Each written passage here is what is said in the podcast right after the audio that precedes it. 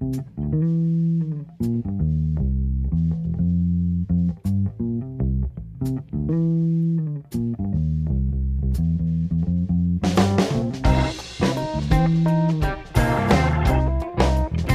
North Shore Vineyard Church audio podcast. I'm Crispin Schroeder. Today on the podcast, we have part four of our series on the book of Revelation entitled The End of the World as We Know It. Today's message is Revelation chapter 6 and 7, and the title of this message is Here Comes Trouble, where we're looking at some of the difficult things that, that begin to take place with the opening of the scroll. So let's go ahead and head to the talk. Thanks for listening. North Shore Vineyard Church in downtown Covington.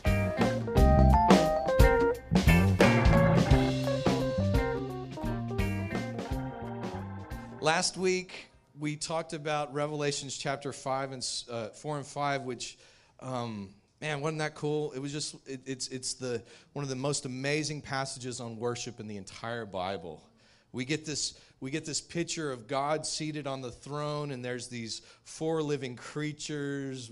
Uh, that, that, represent all of creation, giving their praise to God. These 24 elders that represent uh, the church, uh, the, the, the, both covenants, and they're all praising God. And then in the midst of this amazing worship service, one of these angels yells out, Who's worthy to open the scroll? And it gets quiet. It's just kind of weird because they've just been singing God's praises and singing how He's holy and worthy. But all of a sudden, an angel says, Who's, who's worthy to open the seal? The seal is God's plans for uh, the, God's salvation plan for, for the world. Who's worthy to open it? And it gets quiet. And it says, John he began to weep bitterly because nobody was found in heaven that could that was worthy to open the scroll. And then when the elders tells John, he says, "But wait, look, the lion of the tribe of Judah, he's worthy. He has triumphed." But here's one of those first pictures that we see in Revelations where John hears something and then he turns and he sees something very different from what he was expecting. He hears Look, the lion of the tribe of Judah has overcome. But when John turns to see this ferocious, fierce lion, what he sees instead is a lamb slain. And this is one of the big themes of the book of Revelation that, that, that Jesus, that, that God doesn't conquer by meeting violence with violence, by meeting hate with hate, by meeting evil with me, evil. He conquers through self sacrificial love. And it's at this revelation of Jesus as the lamb who was slain that all of heaven just explodes in worship. This worship service that was 24 elders and four living creatures, now it spills over to encompass uh, all the angels of heaven, everybody on earth, every created thing begins to worship God together at the revelation that Jesus has conquered, not with might and power, but through the laying down of his life lamb power. And that's a big theme for the book. And I, I want to tell you, the book's going to get very dark for the next 16 chapters, and we're going to try to cover them quickly.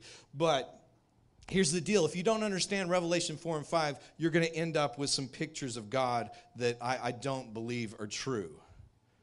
Um, there are some people who actually believe that Jesus is going to come back and, and actually kill people with a sword by the millions, you know, and, and to but, but we mustn't lose focus of this lamb that was slain. As I said last week, the lamb that was slain, he is worthy. Why? Because his love and humility match his strength and power. We've always known God to be almighty and strong and powerful. Nobody's disputed that. But in Jesus Christ, in the incarnation, in the cross, we see that this God who is almighty sets aside everything to step into our world and reveal what God is truly like. He takes the worst that we have coming against us. And so it's going to be a little weird to be ripped from this this heavenly worship service into what now becomes these apocalyptic visions where you know the, the four horsemen of the apocalypse. We're going to come across some imagery that you may be familiar with if you've grown up in church but you've probably even encountered it in the in the culture if you haven't even grown up in church. But one thing i want to say before we get into um, these these next few chapters is this. Uh, we are going to see judgment, the judgment of God. God is going to be judging the empires, the principalities, and the powers of this world. Um, but but here's the way God judges things. A lot of people have this picture of God like he's he's got this smite button, you know. You seen, there's a Far Side cartoon where, where God's up in heaven. he's got this button that says smite. And he's looking down and, you know, smite that dude, you know? Um, here's the deal God doesn't judge people as an action, God's judgment is when he takes his hands away. So, so for instance, look at the prodigal son parable. The son in that story uh, is rebelling against his father. He wants his whole inheritance. He, his father, knowing that this young man's probably going to do something stupid with this, gives him his inheritance and lets the son go. What happens to the son? He spends all his inheritance on money and women and wine, and uh, it's a great big party until he runs out of money. Nobody knows you when you're down and out. And and and all of a sudden his friends are all gone. The, the, there's a famine in the land. He's forced to get a job that no uh, self-respecting jewish boy would get. He's working at a pig farm. And he ends up at the bottom of this pig trough desiring the food that the pigs are eating that's the judgment of sin. Was the father judging him? No. The judgment was contained in the sin itself and here's the deal that, that, that, that's the way the judgment. So when we see these things in Revelation that look so horrible, understand this is God saying, I'm going to reveal the powers of this world for what they actually are. Because this is one of the big themes of Revelation. Do we trust our lives to the Lamb of God who takes away the sin of the world, who has conquered through laying his life down? Do we trust our lives to him, or do we trust our lives to the empire? Because the empire seems even in that day in the early uh, in the early church it, there was the pax romana the roman peace. Everything looked like rome had had brought about peace. But we forget how rome brought about peace right Rome brought about peace at the edge of a sword. They brought about peace through peace through domination and coercion, through violence, through through threats and intimidation. So at the time that the book of Revelation was written, there was actually a time of relative peace in the empire. As long as you didn't say anything against Rome. But what we're seeing in the book of Revelation is God is taking his hands off. God is saying, "Okay, if this is what you want, we're going to let you have it."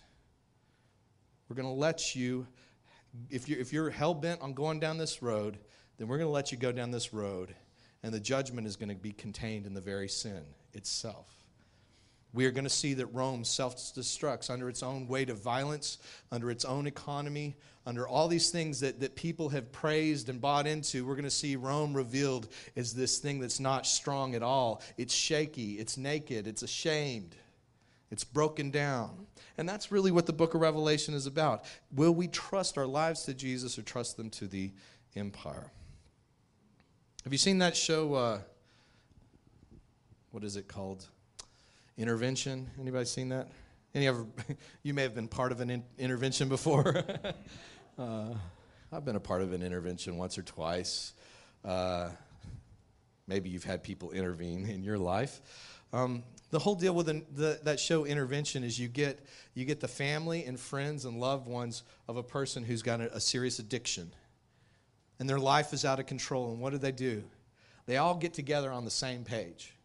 And they tell that addicted person they set them down and say look we're concerned because we love you and you're destroying your life.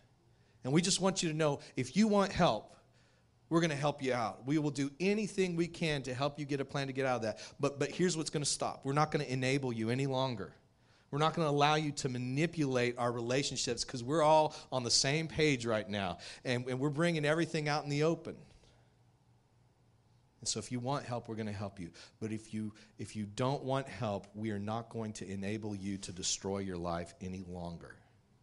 And I think that's a good picture about what God's doing.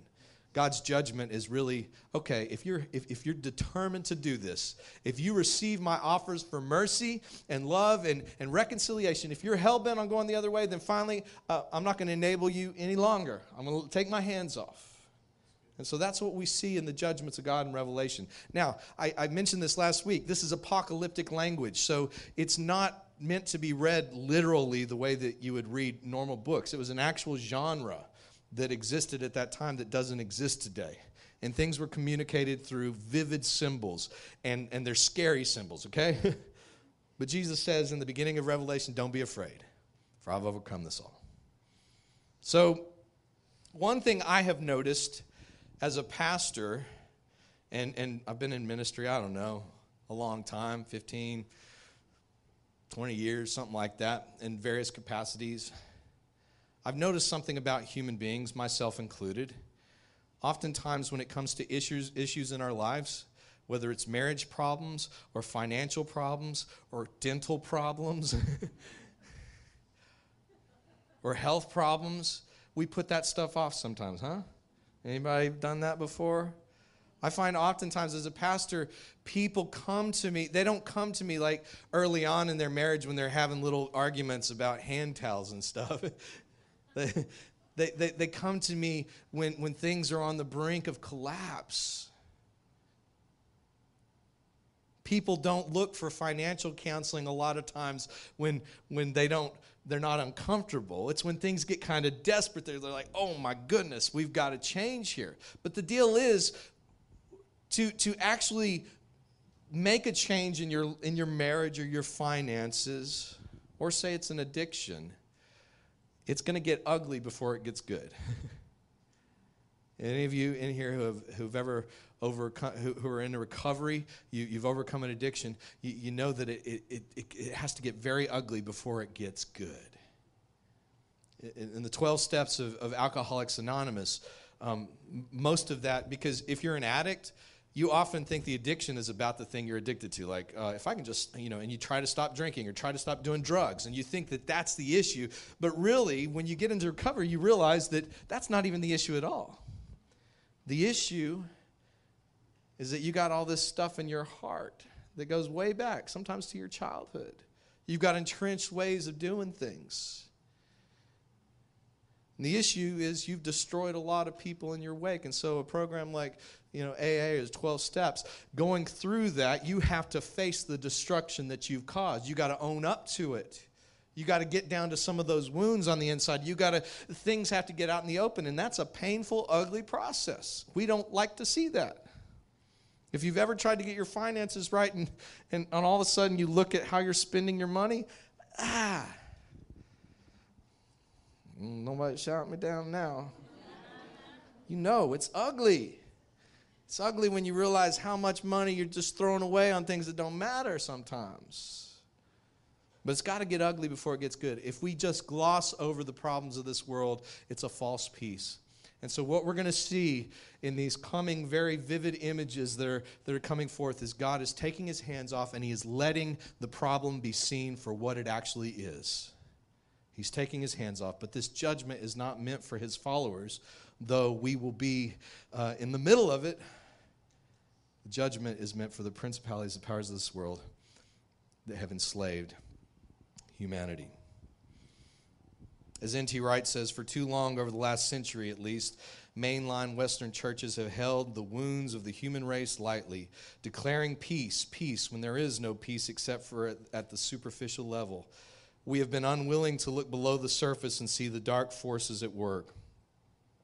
But if God's new cre- creation is to be brought to birth, the deepest ills of the old must be exposed and allowed to come out and dealt with. So this morning we're going to look into two chapters, chapter uh, six and seven. Can, can, somebody give me an outline just so I can? I meant to get one myself. Okay, thanks. I'll give it back. I promise. Um,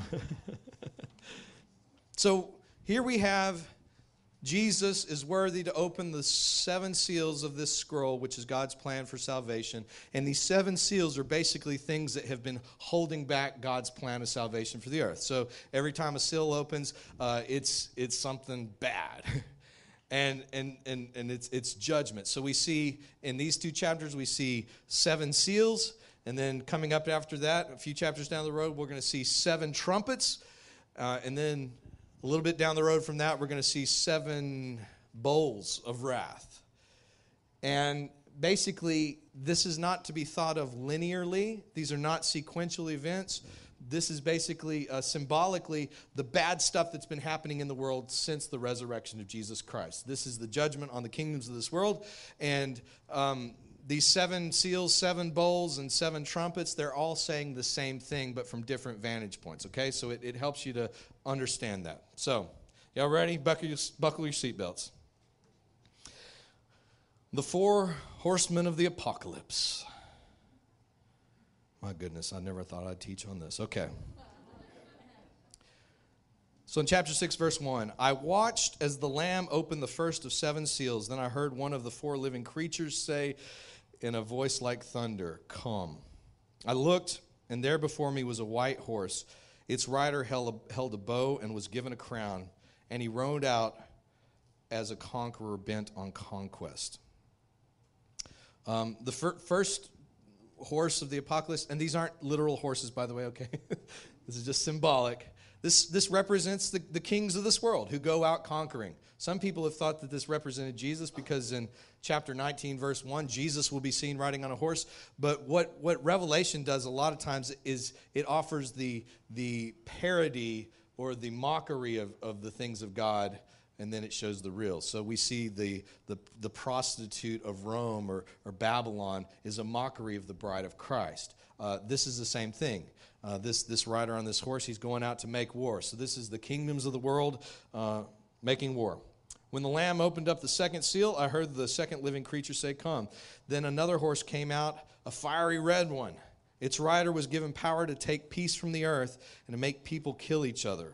To him was given a large sword. Again, the phrasing sounds like, like this angel's making people kill each other. It's really the removal of a false peace. Uh, remember what happened with Iraq? Um, Saddam Hussein, as soon as he was overthrown, um, these, these factions that had been at peace with each other began killing each other the Shiites, the Sunnis, the um, Kurds.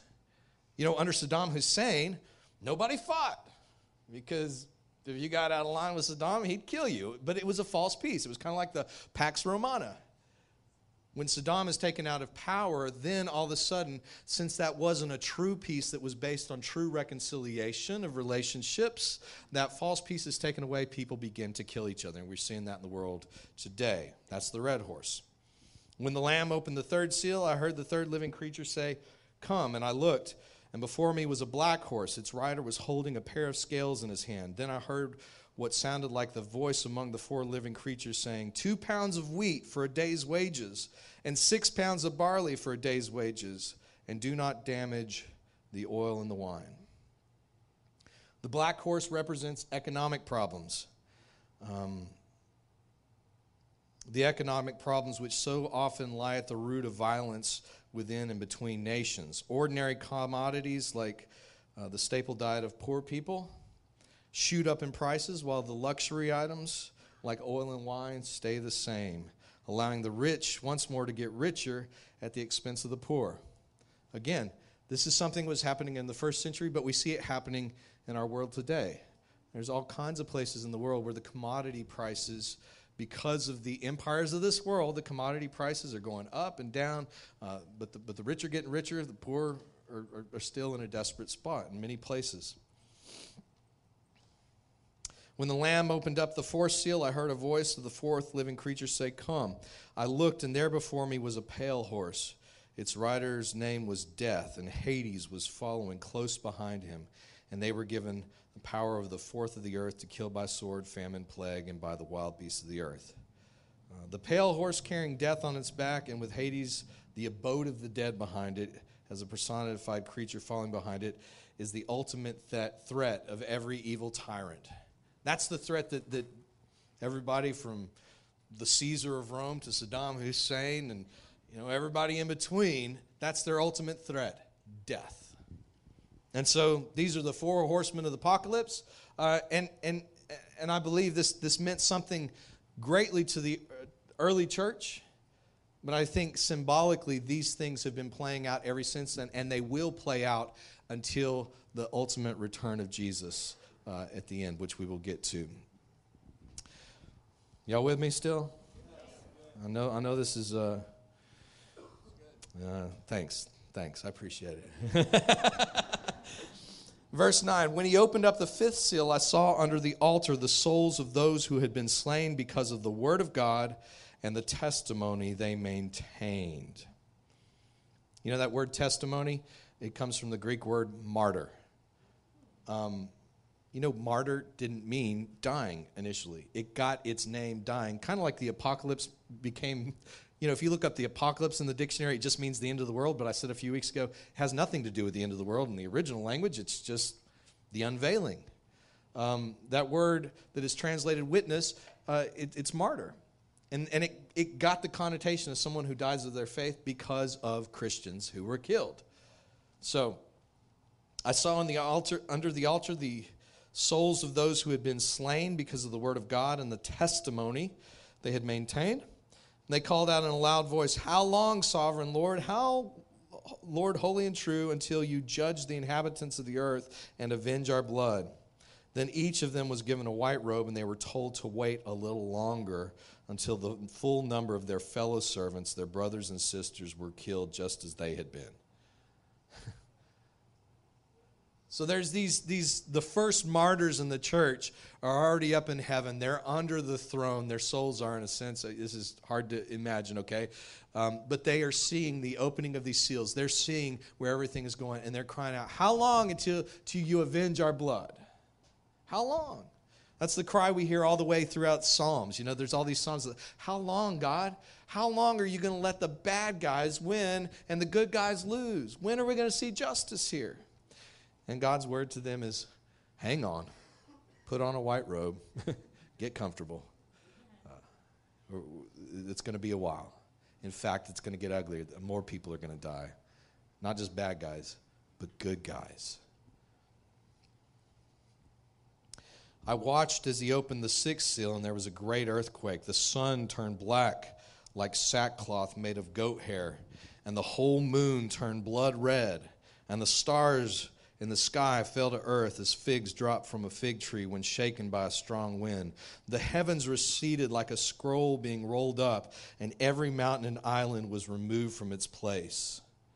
Then the kings of the earth, the princes, the generals, the rich, the mighty, and everyone else, both slaves and free, hid in the caves among the rocks of the mountains. They called to the mountains and the rocks, Fall on us and hide us from the face of him who sits on the throne and from the wrath of the Lamb. For the great day of their wrath is come, and who can withstand it? This is where it gets scary. It sounds like the whole universe is coming apart at the seams here, right? Um, but, but again, this is apocalyptic imagery. This is not a literal, like, like all the laws of physics are going to cease to maintain. And the, uh, this is a literal thing.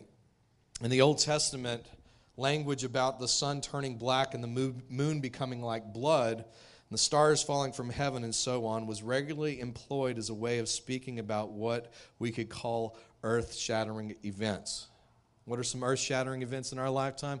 Uh, the terrorist attacks on 9 11, um, the falling of the Berlin Wall. The, the Old Testament, the prophets would use this kind of imagery that's very vivid and, and, and over the top to explain things that, that were very important, earth shattering events. Events that it's hard to find appropriate language for except with vivid symbol and metaphor. So we should see the fresh revelation given by the undoing of the sixth seal as a time of hu- huge political and social turbulence, resulting in a scene uh, which many people, including Hosea and, and Hosea 10:8, had described. Those we call the great and the good, and many more besides, are thrown into a sudden panic. They realize that they are entirely at the mercy of God who rules the world. So we see these judgments kind of happening. And, and here's the deal there's a lot of parallels between, and we're going to see this a little bit later in the book of Revelation, a lot of parallels between these judgments and these plagues, these signs and wonders, and the ones that, that Moses did with, with Pharaoh in the Exodus story. And there's times where, where towards the end of the signs where Pharaoh starts realizing, okay, God's behind this, but, but his heart, he, he keeps relenting. He realizes he's opposing God and he keeps changing his mind. We see that happening by this seal that, that ultimately the people in this world realize that they're at the mercy of God. And so they, they begin to hide themselves from it. Now, we come to this weird term of the lamb's anger. That just sounds funny, you know? The lamb's the wrath of the lamb. It's, it's, it's, a, it's a weird image. But here's what I want to say about the, the lamb's anger. Um, the lamb's anger is the utter rejection by love incarnate of all that is unloving. The only people who should be afraid of it are those who are determined to resist the call of love. Again, if you if you refuse the love of God, if you refuse God's mercy and, and, and chase after your own destructive way, eventually you're going to get it. So that even the anger of the Lamb, we have to anchor it in the incarnation of Jesus Christ, everything that we see in the Gospels. And I will tell you, as, as crazy as Revelation looks, there's no disconnect from the Jesus of Revelation and the Jesus of the Gospels. Same guy. Remember that, because a lot of people will tell you different. Chapter 7. After this, I saw four angels standing at the four corners of the earth, holding back the four winds of the earth to prevent any wind from blowing on the land or on the sea or any tree. And I saw another angel coming up from the east, having the seal of the living God, and he called out in a loud voice to the four angels who had been given power to harm the land and the sea Do not harm the land or the sea or the trees until we put a seal on the forehead, foreheads of the servants of our God. Then I heard the number of those who were sealed 144,000 from all the tribes of Israel. Who is this 144,000? Well, it's, it's uh, actually, this is language of, a, of, a, of an army census that they would do back in the Old Testament. They would take uh, 12,000 people from each tribe. There was actually a hope that, that they would actually have an army of 144,000 that would follow the Messiah to conquer the Gentiles, the ones who had been conquering Israel. So that was the expectation of the Jewish people. But remember that, that, that part of Revelation where, where John hears a lion and he turns to look at the lion and he sees the lamb? Well, that same thing happens here. John is, and, is, is inviting us to overturn our ideas because then it goes on in verse 13 uh, in verse 9 it says, After this I looked, and there before me was a great multitude that no one could count from every nation, tribe, people, and language standing before the throne and the Lamb.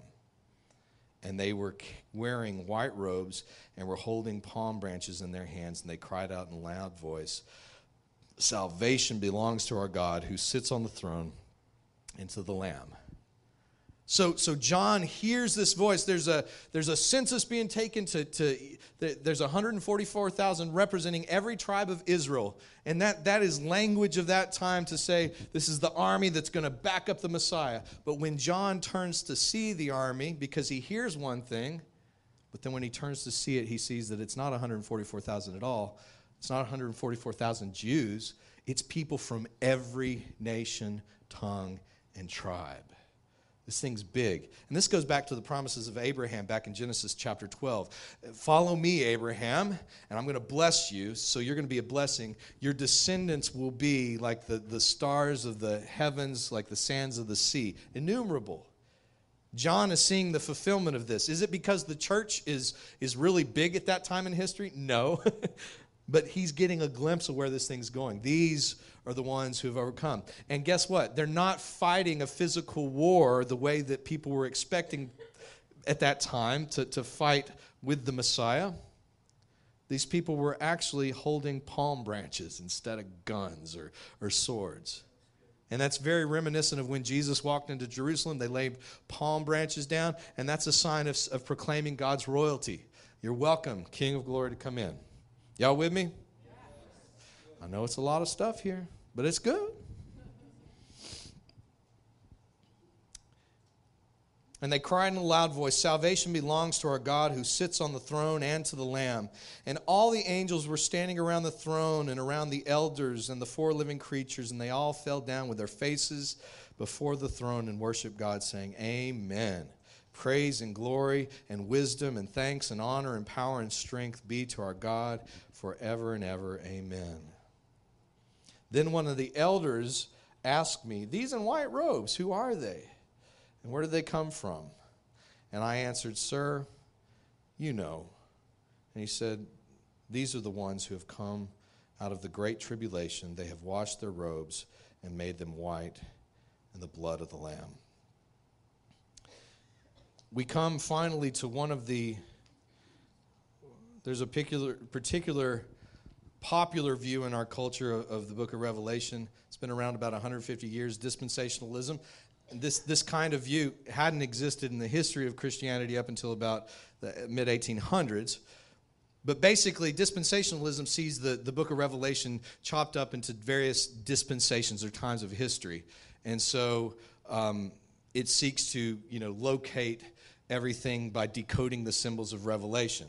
Um, and so one of the big themes of dispensationalism is the Great Tribulation. It's this period that seemed to be uh, seemed to be like seven years, and a lot of people believe that the church will be raptured at the beginning of the Revelation. If you've ever read Left Behind or watched the movies, that's kind of how the world goes into chaos. Like all these Christians disappear, and some of them are flying planes and things like that. You know, the, the, world, you take all the take a whole bunch of people out of the earth at once, the earth descends into chaos, and that's the great tribulation. So the hope of many um, pre-tribulation dispensationalists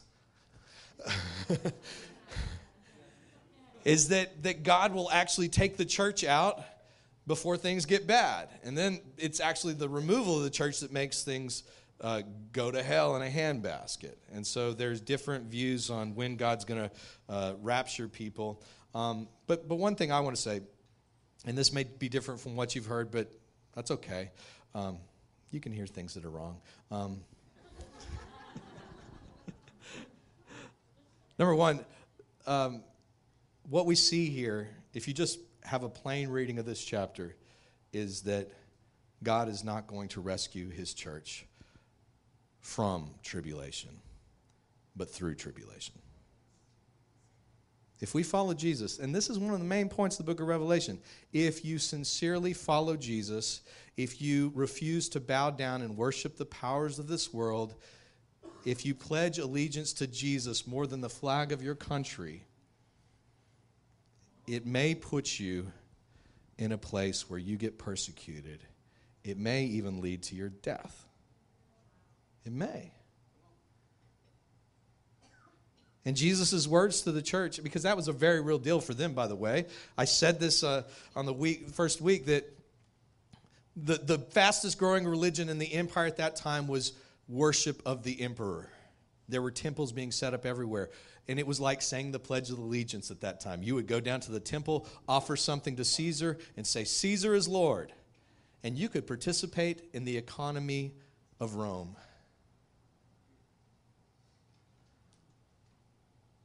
And so the question for the early church was are we going to participate? Are we going to pledge allegiance to Rome? Are we going to go along with, with giving sacrifice to the empire, to the emperor? Are we going to proclaim him to be a, a deity? Are we going to worship before him so that we can participate in the economy? Or are we going to trust our lives to Jesus even when it may mean our death? And Jesus is, what he tells the church over and over and over again is, is trust me, even if it means dying. Because Jesus, the, the, the, the, the lamb power, the, the central image in the book of Revelation is that Jesus has conquered the enemy by laying his life down. And as his followers, we are called to do the same. We are his army, and we conquer not with the weapons of this world, but as it says in, in Revelation chapter 12, they overcame him, the devil, and all his plans by the blood of the Lamb, what Jesus has already done, by the word of their testimony, testifying to the reality of Jesus and what he's done, and that they didn't love their lives even unto death. You hear me? They didn't overcome Satan by boycotting. by picketing, by picking fights. They didn't overcome Satan by, by fighting him with violence or fighting other people. They overcame through self sacrificial love, the same way that Jesus did. Because here's the deal when Jesus died on the cross, you know what? He became a mirror to humanity he revealed the ugliness in our heart. Here's what happens when God steps into your world. When God becomes incarnate and preaches a message uh, that is simply love God and love people, what do humans do? We kill him. That's the ugliness in our hearts. We're so twisted by sin that we would kill God if he shows up.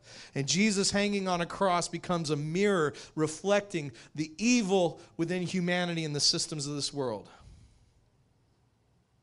And last week we saw that. Uh, has anybody seen that movie, Selma, Martin Luther King Jr. movie? Oh, come on, folks. Y'all got to go watch that. It's a good movie.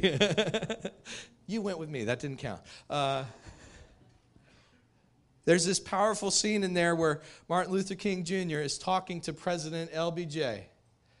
And LBJ is trying to talk him out of marching in Selma. You know, can't you chill out with that civil rights stuff? We're going to get to that, but can't, can't you chill on that?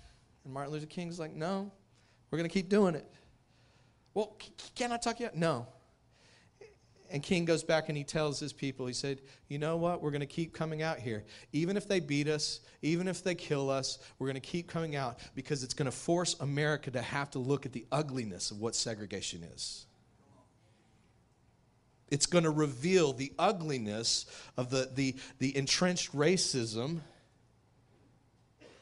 in the hearts of people. When you have to see people, it's one thing to have beliefs, but when you have to go out there and you see people getting mowed down by folks uh, because of what they believe when they're not resisting violently, it becomes a mirror.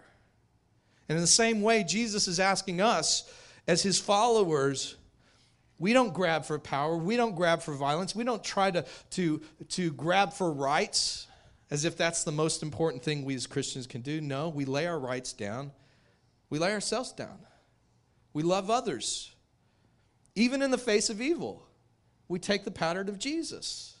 Well, that's crazy. It is crazy. I don't like that part. Not a big fan of it. I mean, honestly, I'd much rather like fight and boycott. I would. It takes nothing to do that, though. It takes something very different to love your enemies and lay your lives down. But every time you do, every time you follow the pattern of Jesus, guess what? You expose the evil in this world. When we don't retaliate to others when we are attacked, when we forgive other people when we're wrong, when we seek peace, when we step beyond the boundaries of this world that of, of Republican and Democrat and rich and poor and all the issues of it, when we step beyond those boundaries, we reveal who Jesus is. And we reveal that we're not about these kingdoms of this world. We've come out of them. Because here's the deal the judgment isn't for the followers of Jesus. The judgment on the systems of this world is not for people who follow Jesus. We will go through it. But Jesus says, Don't worry, I've overcome. And even if you have to die for me, you will be vindicated just the same way that Jesus was vindicated. Easter morning, you know, Jesus laid his life down. It looked like he lost the battle. It looked like this was a miserable, failed enterprise. This poor little, poor teacher from a, a redneck part of, of, of, of, Galilee led a band of, of 12 guys. One of them betrayed him. They all turned their backs on him in his, his darkest hour, and he gets, he gets brutally uh, murdered and tortured, executed by the Roman Empire and the religious leaders of his day. It looked like failure till Easter morning. And he was raised up by God, brought back to life. And this is the confidence that we have, and this is where we must come down to. Yes, you and I, if we are going to seriously follow Jesus, we're all going to face tribulation. It ain't going to be easy. I promise. I promise. It's not going to be easy. But that's the, that's the question that we're posed today. Will we trust our lives to Jesus and lamb power? Or will we grasp at the power of the empire, the powers of this world?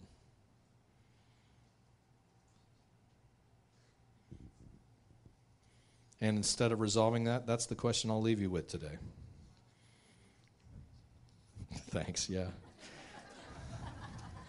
When are we going to do that message on seven steps to a successful, happy life?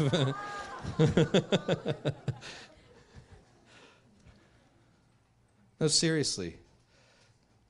I know we don't, we, we don't live in a time where it's really hard reading the book of Revelation right now because, you know, we, we're not persecuted.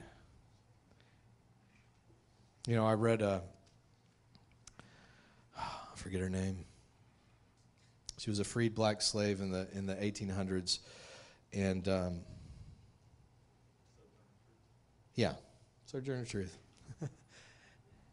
In her critique of dispensational theology, when it started coming on the scene, she said, "You know, people who worry about who the Antichrist is and the rapture and all that stuff, that's problems that, that, that people who are just real comfortable can do. You know, that's a rich, white, middle class problems. You know, we're going to sit around and figure out who this guy is. And, and, and in a way, those things distract us from the central message of Revelation, which is not about that. The message is will you follow Jesus no matter how difficult it gets? Will you follow? All right, that's all I got to say about that. Let's stand up. Let's finish this thing. Let's get on. Thanks for the clap.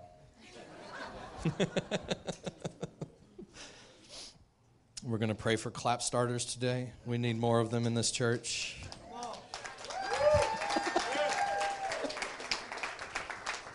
I w- I wasn't saying that to get a. Dang it, Shane. I forgot you were going to share with us today, huh? We'll do it next week. We're going to get Shane to share something about the ministry. You should have told me. I forgot. Okay. Well, I'm going to pray for us this morning. God, I we thank you for your word. We thank you for